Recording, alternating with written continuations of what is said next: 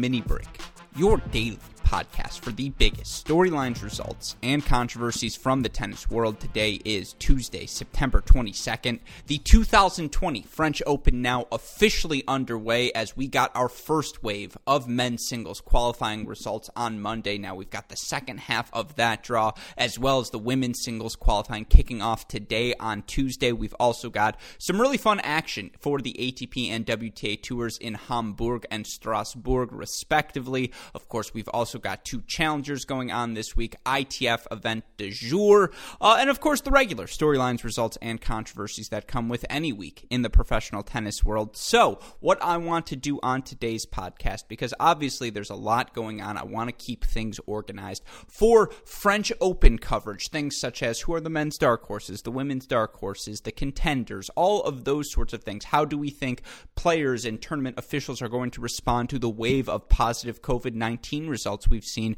across the board. And obviously, that's something that we are all concerned about, given right now in France, there is a rising number of COVID 19 cases. I should say there are a rising number of COVID 19 cases. And as of right now, the French Open still planning on allowing fans on the grounds. And so, you know, we've started to learn bits and pieces, different details, but we're going to save those for the Great Shot Podcast French Open preview content, which again, all of you can find on our Great Shot Podcast feed. We will talk about the French Open qualifying results here today because, of course, that's the tennis. But if you're looking for expanded thoughts on, again, this wave of positive tests, how we think the French Tennis Federation, the various players are going to respond to that positive test, uh, to just the atmosphere right now on the grounds, be sure to go check out our Great Shot podcast feed. To keep things simple, again, I'm going to focus on the tennis here. I want to talk about Strasbourg, Hamburg, French Open qualities, a couple of things I noticed at the challenger level, and then offer you some fun stats because, of course, there are so many stats, right? There are so many different ways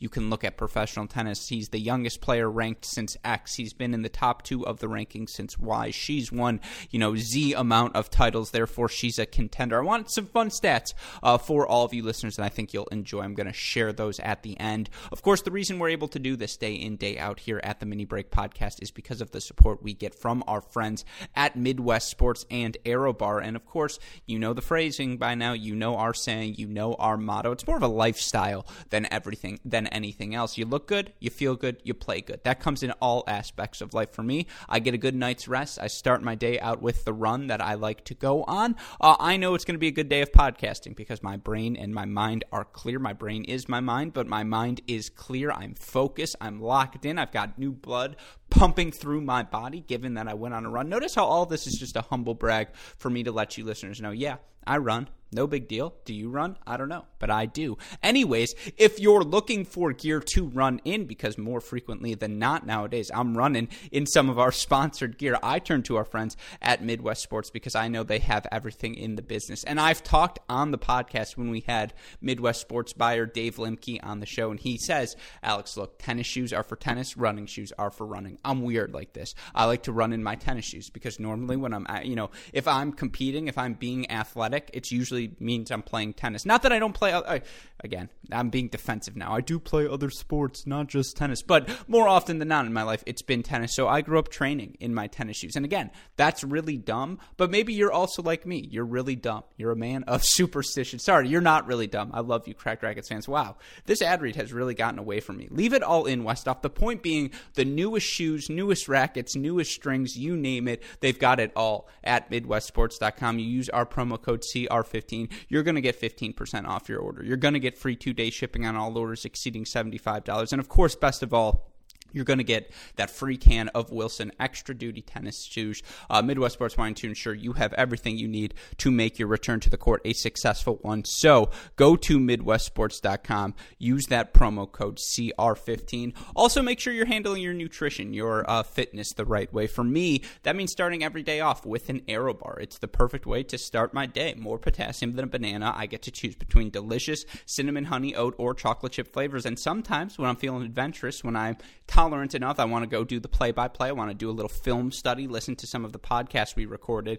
Uh, more often than not, I turn to our Getting to the Point episodes because those are really fun. So many great guests. You know, uh, who have we had of late? I mean, we've had, uh, it's hard to keep track. Jay Berger, Bjorn Fratangelo, Michael Russell, Lauren Embree. Um, I mean, uh, Tripp Phillips. It's just Billy Pate. I could go on and on and on. So Dave Witt. So many great guests. You can find them all uh, on the Mini Break or Correct Interviews podcast feeds. And of course, you can support our friends at ArrowBar by going to arrowbar.com using that promo code CRACKED15. You'll get 15% off your order. So again, look good, feel good, play good. Midwest Sports, Arrow Bar, Cracked Racquets. And again, I do apologize. I can't. You all are brilliant. You don't want to be stupid like me, but maybe you want to train in tennis shoes like me. That's going to bother me all day. Anyways, uh, I'm still feeling good. I'm ready to rock and roll into this podcast. So, with that in mind, let's get to the results we saw on Monday in the professional tennis world. And of course, we also saw the Rome finals yesterday. Novak Djokovic knocking out Diego Schwartzman, Simona Halep uh, winning the first set comfortably, up big on Karolina Pliskova before she pulls out of that match with injury concerns. I touched on those briefly on yesterday's mini break, which I know came later in the day. Uh, needless to say, uh, wow, hey, great shot on the rhyme there. Like I said, it's a good podcasting day. Um, you know, Djokovic rolled. Simona Halep is the favorite on the women's side entering the French Open. That's the takeaway from Rome, and she deserves it because it's not a hot take. It's, oh, she just won one title, and now she's the favorite. Well, actually, that's her second title since tennis restarted at the beginning of August. She also won a title on clay in Prague. She knocked off, I believe, Elise Mertens in the final of that event. And so, you know, do it once. Okay, I want to see it again. She's now done it twice here in the past six weeks. Prohibitive favorite to uh, entering. Uh, prohibitive's too strong, but clear favorite. That's better. A clear favorite entering uh, the 2020 French Open. And then for Novak Djokovic, I mean, sure, Rafa's always the favorite until he actually loses at the French, but Novak's 1A, right? He's if it's not Rafa right now, it's either going to be Novak or maybe Dominic Thiem. And that we have it whittled down to three guys so early. You know, if you're a follower of our GSP Ace of the Day, by the way, great Tuesday for the GSP Ace of the Day. We'll save that for uh, tomorrow's Ace of the Day segment that guarantees we're going to have a rough Wednesday. But uh, nevertheless, those were the takeaways from yesterday's Rome matches in case you didn't listen to that pod. But if you want to listen to more about Rome, go check out yesterday's mini break podcast.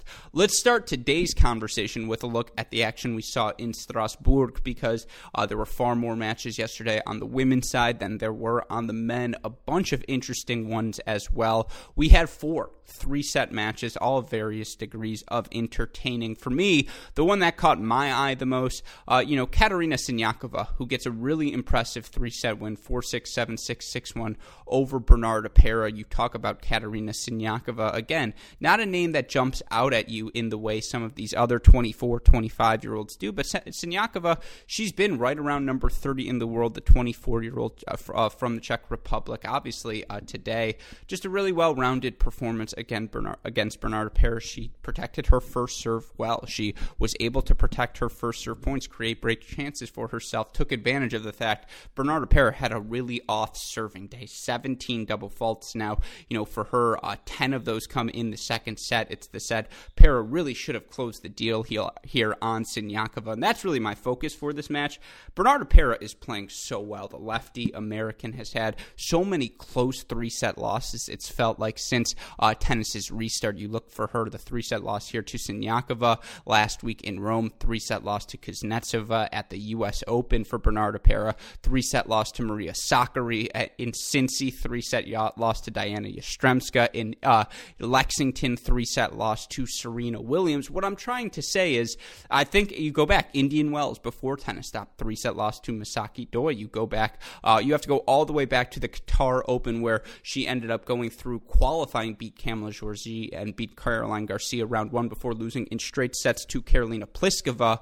What I'm trying to say is, A, Bernarda Pera competes and finds herself in every match. And this was a really good win from Siniakova to get over the hump, to come back from a set down. And, you know, once Bernarda Pera blew that second set, you could just tell the, uh, you know, the train had sort of left the station for her in set three. But I really like the way Bernarda's pairing. She's had Bernarda Pera is playing, excuse me, she's pairing, she's playing, hey, great shot, uh, because she just continues to create opportunities for herself and for Siniakova. That's a really good win. She moved the ball around the court really well, did just enough to survive in that match. Credit to her, she advances to the next round some of the other three set matches, you know, Sloane Stevens, the number eight seed, upset. I have air quotes. I'm doing it right now with my hands. Uh, by now, Hibino, uh, who has played really well of late. You talk for Hibino, where she is at in the rankings right now. Uh, currently number 82 for the 25 year old. You talk for Sloane Stevens, who again has struggled so much these past 18 months. She's at number 35, but that's misleading. I mean, uh, you look right now in terms of what Hibino has been doing of late on the court. She's just, you know, simply put, she's had better results than Sloane Stevens over these past 16 months. So you want to call this an upset five, but for Hibino, you know, you talk about again, she had a three set loss in qualities in Rome, but it's not like Sloane looked great in Rome. She lost four and four at the U.S. Open to Muguruza.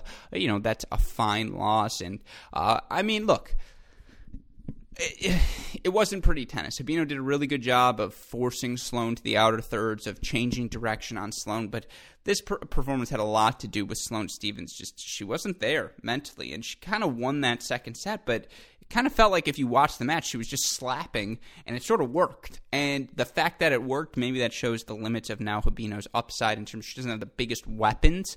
Uh, and Stevens had plenty of chances in this match, but I'm pretty sure at one point in this match they traded like seven straight breaks of serve. And I mean, it just wasn't pretty tennis, uh, simply put, but a really good win for Nao Hibino to advance to the round of 16, get some momentum for her as she heads towards the French Open. A couple of other three set matches just quickly. Uh, Shuai Zhang, three set win for her over Ajla Tomljanovic. Uh, for Diaz, another tricky out on the clay, 6 7 7 5 7 6 win for her over Christina McHale. That was a really fun match. A couple of the other results Ostapenko, former French Open champion, folks, straight set wins for her over Laura Davis. Uh, Blinkova straight set win. Sabalenka straight set win over Ellen Perez. That was a fantastic match, by the way. I highly recommend you go watch the highlights on the WTA YouTube channel uh, because it was really, really enjoyable. Uh, you know, Sabalenka, obviously, she I think she moves really well on the clay, and with her serve, the ability to set up plus one shots, her return, how overwhelming it can be.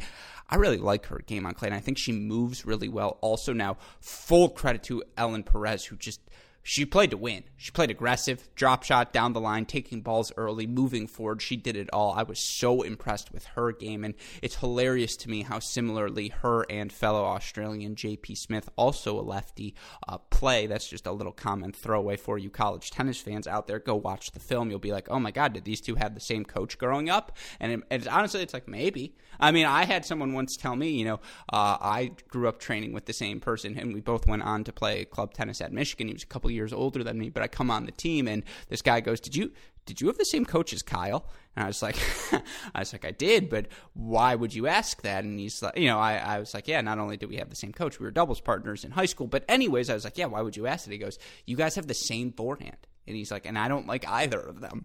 And I was like, that's fair. Yeah, we both a little bit big on the backswing. That's the way our coach taught it. And, you know, evidently that's why I'm behind this mic and not competing in Hamburg right now. But, uh, anyways, Ellen Perez, JP Smith, similar games. Aryna Sabalenka, threat once again. I'm always liable to fall in love with her game to think she's got a chance to bring home a major.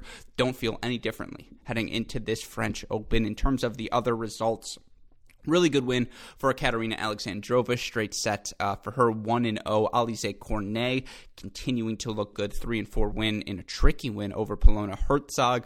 We also had Magda Linette, a straight set winner over Parmentier, and then Elena Rybakina, really tricky, 7 5 6 4 win over Greet Minnen. Minin led uh, big in that first set. Rybakina just kept slugging away, and, you know, I, I think she's a much better mover on hard court than she is on clay, but, I mean, that plus one ball, her ability to dictate dictate her willingness to move forward and put you under pressure, force you as an opponent to move on the clay. Take a look at a pass, and on clay, it's a lot harder to get two looks at passing shots than it is on hard courts. I really like the pressure she puts on her opponents. That was a really good win for her over Minnen, who moves exceptionally on the clay and is one of those few people who can get two looks at passing shots. And so I thought that was really impressive. And of course, the play continues on. It's going to be a really fun uh, Tuesday. I'm recording this now at 4 p.m. Eastern East Coast time, but uh, fun matches. You know, Teichmann, pa- Pavlyuchenkova, Svitolina, Linette, Zheng, Burel, Cornet, Rybakina. All of those matches I previewed on today's GSP Ace of the Day.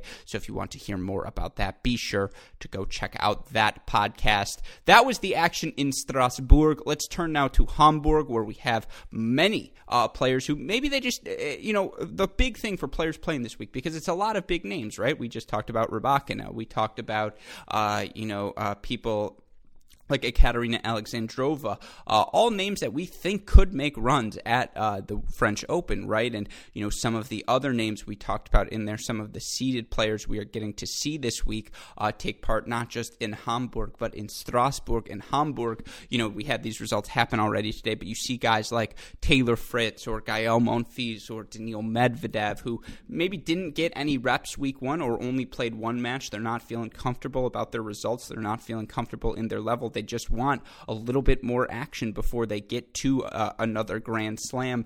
Uh, that's probably why you play this week, right? Another name in action in Strasbourg. I mentioned uh, Sabalenka and Alina Svitolina. Of course, you've got Kiki Bertens as well all of these players just trying to find their range, trying to find some comfort. And normally you say, ooh, is it really a good idea to play the week before a Grand Slam? Well, after having five and a half months off, after not playing many matches, yes, I think for these players, they're fit enough. They'll be just fine to hold up over the course of three weeks. I mean, we just saw Naomi Osaka and Vika Azarenka rip off, you know, one loss respectively, three week stretches. Uh, the good players, they can do it. And that's the level you're expected to reach now in pro tennis. And so, uh, you know, that being said, we do see a lot of interesting names, and it led to some interesting results yesterday in Hamburg. Some guys who are probably still questioning themselves as we head into the French Open.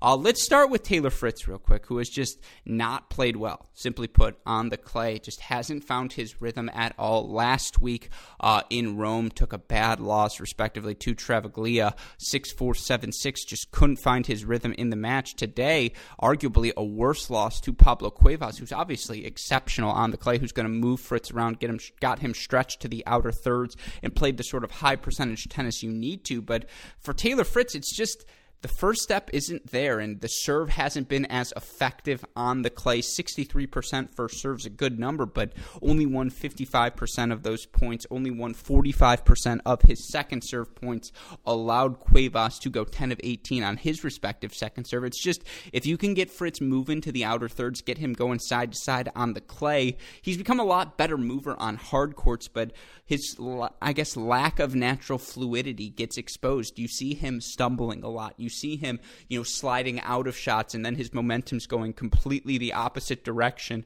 So it's just that much, you know, that extra split second, it's that time is taken away from him and it's the little things. And obviously again, Cuevas played a really good match in this one, but it's concerning. If you're a Taylor Fritz fan heading into this French Open that now we've seen that happen twice to him and just in both matches he wasn't really able to find his rhythm. But you know credit to Pablo Cuevas who again as tough of an out as you're going to find on a clay court just tracks down every extra ball just is going to move the ball around the court so well. Tricky game uh, the one-handed backhand of course but uh, credit to him for getting a pretty comfortable straight set win here. Uh, only three other matches in Hamburg. We had Rublev knocking off off Sandgren three and three. That was an outstanding performance from Andre Rublev, who looks more comfortable moving on the clay. And with his ability to dictate the heaviness of his stroke, his ability to change directions with that forehand, the, the more comfortable he becomes with his backhand going down the line as well. Guy's a stud. And like I'm starting to think it doesn't matter what surface he's playing on as long as he's playing well, he can knock off anyone and that wasn't something I was sure was going to happen on non-hard court surfaces early in his career. So again, I need to see more of it, but that's a really good start for Andre Rublev. Really good win over Tennys Sandgren and just quietly for Andre Rublev, you look at what he's done so far on the clay. Obviously had a great run in the US Open, but last week good win over Bagnis, 3-set loss to Hurkacz. That was a really high level level here. A win over, obviously, as tough of an out physically. We, everything you said for Pablo Cuevas, I could say for Tennys Sandgren. Uh, that's a really good win for Rublev, who Sandgren wasn't able to hurt, uh, wasn't able to get stretched. And again, that's a really nice sign of improvement from him. Two other results on the day Jiri Vesely, the big lefty, former junior number one, servant Gilles Simon off the court, 7 5 6 2. Always a dangerous threat. Not a guy you want to play first round. And then Tommy Paul comes through qualifying. Really impressive 6 4, 06, 6 4 win over Kevin Anderson. Of course, the added tidbit here Kevin Anderson's current coach, Diego Moyano, former coach of Tommy Paul, knows his game about as well as anyone. Uh, that's just a really good win from Tommy, who moved the ball around the court well physically. Again, he's just so impressive. He can do so many different things. And, you know, I wouldn't say there's any one thing right now he does great, except for maybe his movement, but he showed off the entire arsenal down the lines, cross courts, taking balls early, moving forward, the heavy kick serves. He just, it was a really smart match for him against an Anderson who's still trying to find his rhythm post injury, but credit to Tommy Paul. Uh, that was a really good win for him, and now we get some really fun matches in Hamburg today. You know, uh, Humbert, Medvedev, Hanfmann, Monfils, both upset alert. Khachanov, Struff. I said it. I think that's going to be a three set battle. Uh, Cristian Garin, Kei Nishikori, Koepfer versus Nishioka. Can Koepfer keep up his level? Fabio Fognini versus Kohlschreiber. What does Fognini look like? Some really good matches, and you know, I kind of see the results now. All I'll say, go listen to today's GSP Ace of the Day that is my plug for you in terms of where we are at, uh, looking at the Hamburg results moving forward. Now, with that in mind, of course, we also have French Open qualities over underway, and I'm not going to go through every match here, not read all of the winners. I did take away a couple of highlights uh, from the results. I'll read those for you listeners now. Now, I believe yesterday we had 48 total matches in terms of men's qualifying. We had seven, or one, two, three, four, five. Should have done this counting beforehand. I apologize. 1, 2, 3, 4, 5, 6, 7, 8, 9, 10, 11, 12, 13, 14, 15 seeds upset on the day. The most notable of them, number one seeded Seyboth Wild, who, of course, won a title uh, on clay in 2020 at the ATP level earlier in the year. Uh, he lost a tricky match to Emilio Gomez, former USC standout. Gomez uh, here, uh, of course, a 6 3 6 2 winner over Wild. I'll just say this physically, what Gomez is able to do to the the young Seyboth Wild, that's not shocking. Emilio Gomez is really freaking good, and the heaviness of his forehand, how comfortable he is moving on the clay. You know, that's a match you expect Thiago Seyboth to win, but, you know, really credit to uh, Emilio Gomez. I'm not going to lie to you all. I didn't uh, watch the match, but it doesn't surprise me because Emilio Gomez really, really talented. Now, a couple of the other upsets that didn't surprise me. Number three seeded Chris O'Connell goes down uh, in his match. Now, of course, for the three seed O'Connell, that sounds notable, but he lost five and four to Elias Ymer, a spectacular young rising Swedish player who uh, is right there in terms of the level. And five and four, I mean, that's a pick 'em match. That's a couple of breaks. Not shocking result for me at all. You know, some of the other seeds, I'll read the names that went down. You had Peter Gojowczyk, Donskoy, Varillas, Griekspoor, J.J. Wolf, Chris O'Connell, Kovalik, Sosa, Ivashka, Steb, Neg- uh, Nagal, uh, Blaz Rola, Denis Kudla, Tiago Seyboth and Paolo Lorenzi all knocked off on the day. You know, 17 of the 48 matches went three sets, so there were a bunch of pick'ems. Uh, in terms of Americans on the day, they went five and six, and again, it was just the men's singles qualifying that kicked off yesterday. Uh, in terms of the winners, we had four American men: Ulises Blanch, Chris Eubank, Sebastian Korda, Jack Michael Mmoh, all winners. That's great to hear. Obviously, you know, young players like Korda, Mmoh, Blanch. Now that they're 20, 20 21, 22, this is the time for them to start making their breakthroughs to start not only getting into qualifying, if they're going to be top 100 players at this point, it's not just getting into the qualifying rounds, it's advancing through the qualifying rounds. And obviously, to do that, you got to win match number one. Those five were able to do so. Uh, some tricky losses on the day. Denis Kudla, uh, you know, or Mitchell Krueger, I should say, knocked out by Sebastian Korda. So that's an American on American crime. Noah Rubin, tough matchup for him in Ivo Karlovic. Karlovic, uh, straight set win in that one. JJ Wolf, Max Cressy, Brandon Nakashima, three uh, former college guys still trying to get their legs under them on the clay. Now, you know, Cressy's game in particular It'll be interesting to see how the serving and volleying translates to the clay. But for Nakashima and Wolf, I think it's just a matter of reps more than anything else. And for Denis Kudla in his match, again, context is key. He lost to a really tricky Frenchman in Enzo Couacaud. Uh, it was a good match, but uh, in the end, just you know, five and six for Couacaud. It's a pick 'em. Uh, and you look at the stats in this match. I believe both guys broke a couple of times, but just that one extra break for Couacaud that does the job. And so he's able to get through Now, all of you listeners know how much we adore ten, uh, college tennis here at Cracked Racquet. So I will also point out for the men, college players six and seven, and I may have missed some. If I did, let me know. But here are the results I had in terms of the winners yesterday. Start with my fellow Wolverine, go blue. Jason Jung, a winner. Yannick Maden of Clemson, a winner. Brayden Schnur, UNC winner. Alex Vukic, Illinois winner. Chris Eubanks, Georgia Tech, and then as I mentioned, Emilio Gomez, USC. In terms of the guys who came up a little bit short tough day for the Buckeyes. Although I suppose a win in itself that there were three Buckeyes in qualifying yesterday in Torp, Wolf, and Rola. That's awesome. Uh, unfortunately, all three of them not able to get over the hump. Same with Noah Rubin, Max Cressy, Julian Lenz of Baylor, and then as I mentioned, Brandon Nakashima, who we all remember the year he spent in Charlottesville as a University of Virginia Cavalier. Uh, those were the big results, but of course we have more French Open qualities coming on Tuesday as well. More uh, men's matches underway. I know college guys like Thai Kwiatkowski's in play. I know Hyun Chung's in play. We're all, you know, Bradley Klahn, another college guy, Roberto Cid, another college guy. We're all wondering how they are going to look. Uh, some other fun names Carlos Taberner, Jurij Rodionov, two young players who've been making their way on the Challenger Tour. They're back uh, in the action. And of course, Hyun Chung uh, getting his restart. We are all curious to see if the former Australian Open semifinalist, if healthy, can get back towards the top 20 20 top 10 in the ATP rankings because I will never forget his run at the start of 2018. It was special and I was sold. Know, it was the first three month stretch really that we seriously were doing the podcast all the time. Uh, and that run will just stick with me for a little bit because on a hard court, you're just like, this guy, I see it for the next 10 years, just quarterfinals after quarterfinal after quarterfinal of every event he plays, maybe better, you know, depending on his level.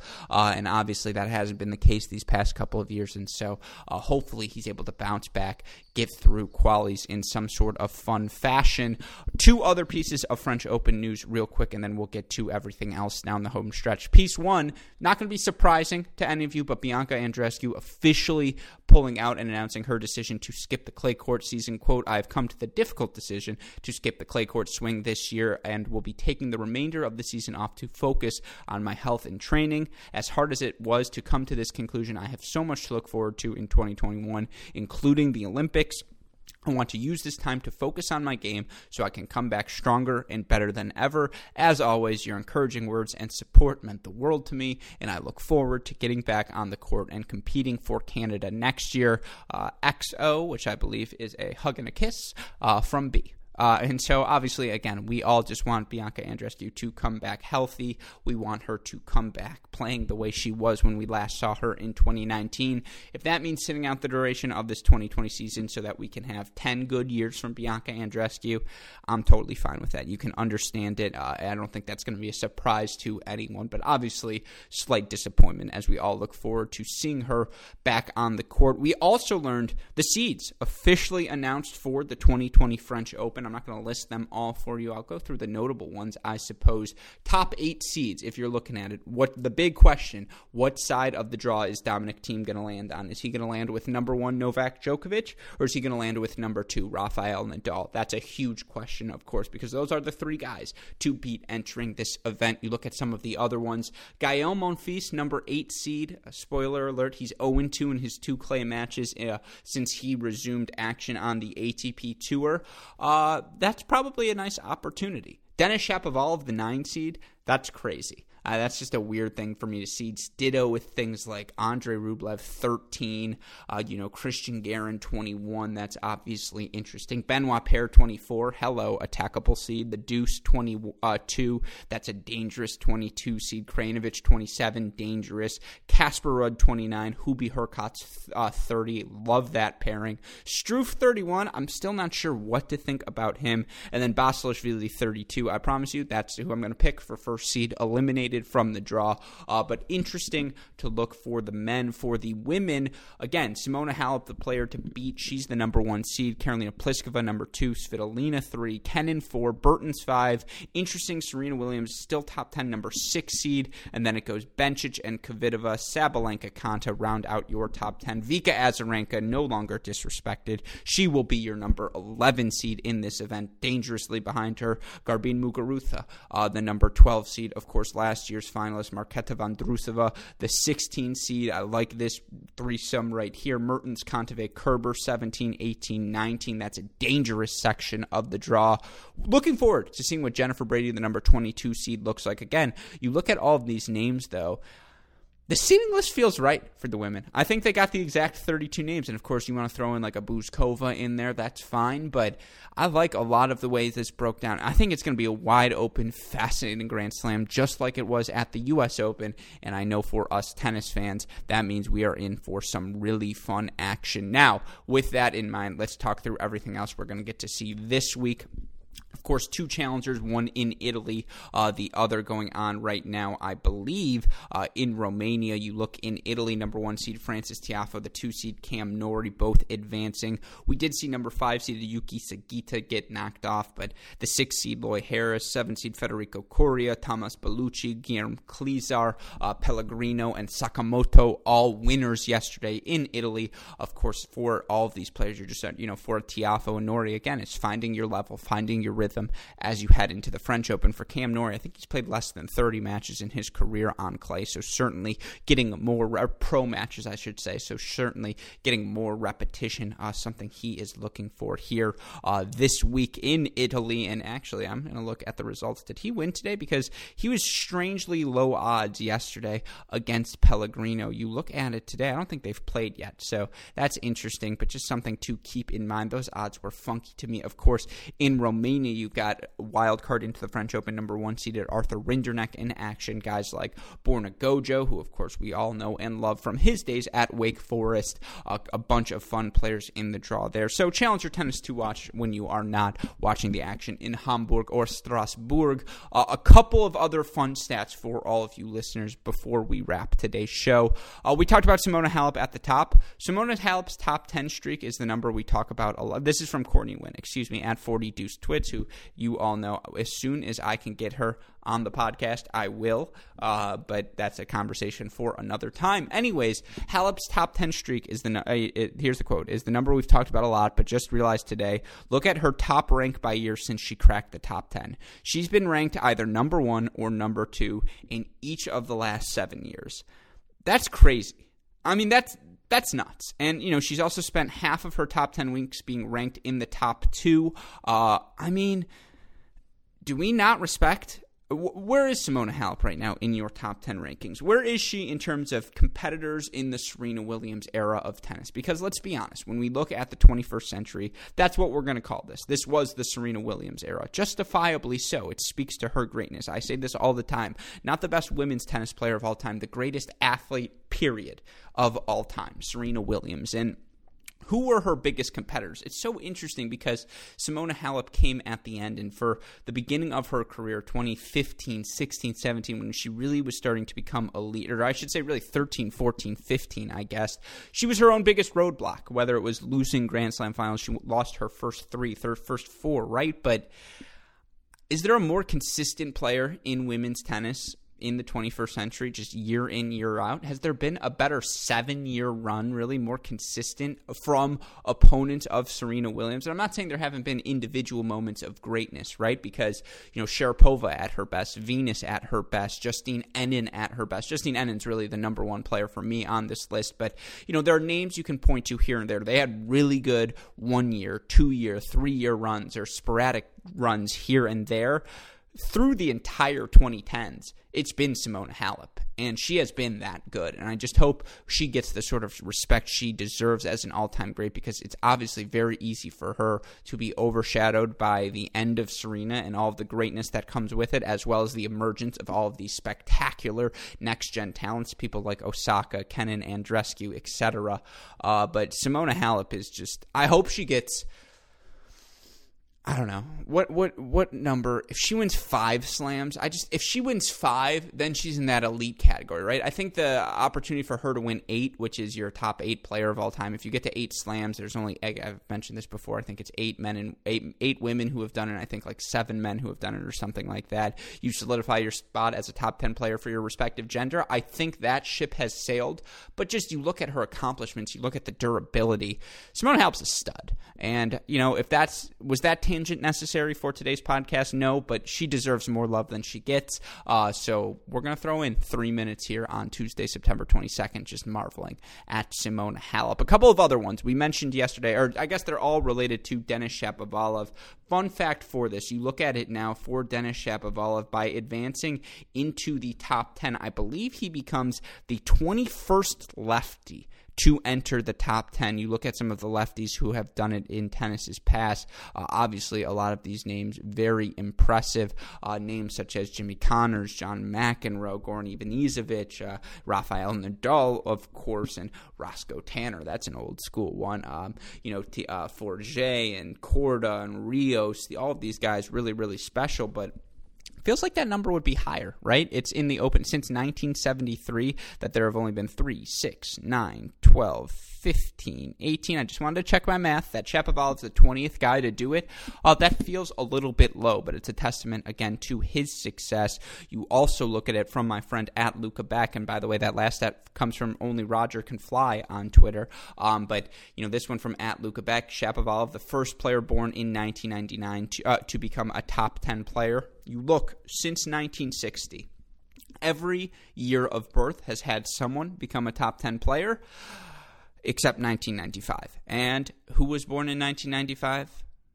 I was. Devastating news. Anyways, that put a damper on my mood last night. Nevertheless, you look at the guys who have done it uh, around this birthday. You know, let's just go through the. Uh, I guess let's go through this list because I think it's going to be pretty fun. 86, Rafael Nadal. Check. 87, Novak Djokovic. Check. 88, Juan Martin Del Potro. Check. By the way, he did that on October 16th, 2008, my 13th birthday, which in the Jewish religion means a little bit extra. So shout out to you, Juan Martin Del Potro. I knew we had a special connection all of these years. Now I'm starting to realize why.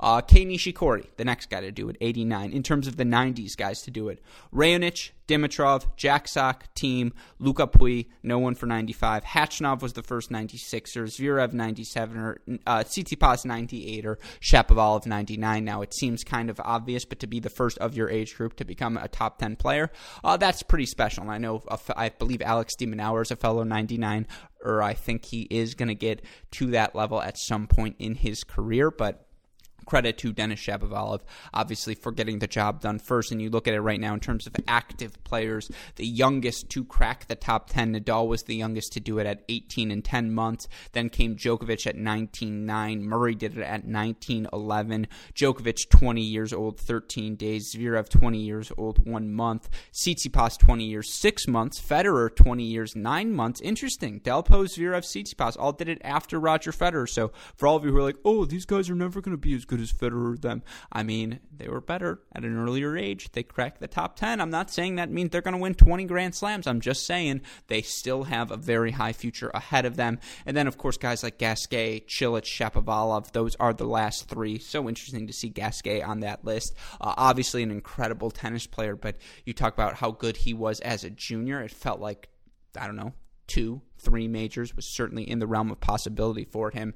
Anyways, I thought that was a fun stat all of you listeners would enjoy hearing before we wrap today's show. And of course, I know all of you are also looking for that French Open preview content. You want to get ready for the year's third and final Grand Slam. It's our job here at Cracked Racquets to help you do so. So, of course, I will highly recommend you like, rate, subscribe, review this podcast, the Great Shot Podcast, Cracked Interview, and Inside Out Podcast so that you don't miss any of our preview content. Of course, as soon as the draws come out. We will have preview content for you all on our YouTube channel, so go subscribe there. And be sure to check out our website, crackedracquets.com, where you can find all of the latest happenings for us here at Cracked Racquets. A huge shout out to our Patreon supporters, without whom none of this would be possible. And of course, a huge shout out to our friends at Midwest Sports and ArrowBar. Go to MidwestSports.com, use the promo code CR15, ArrowBar.com. The promo code is cracked15 to get 15% off your respective orders and to let them know that we sent you there. Also, a huge shout out to our super producers, Max Fliegner and Daniel Westoff, who, as always, have a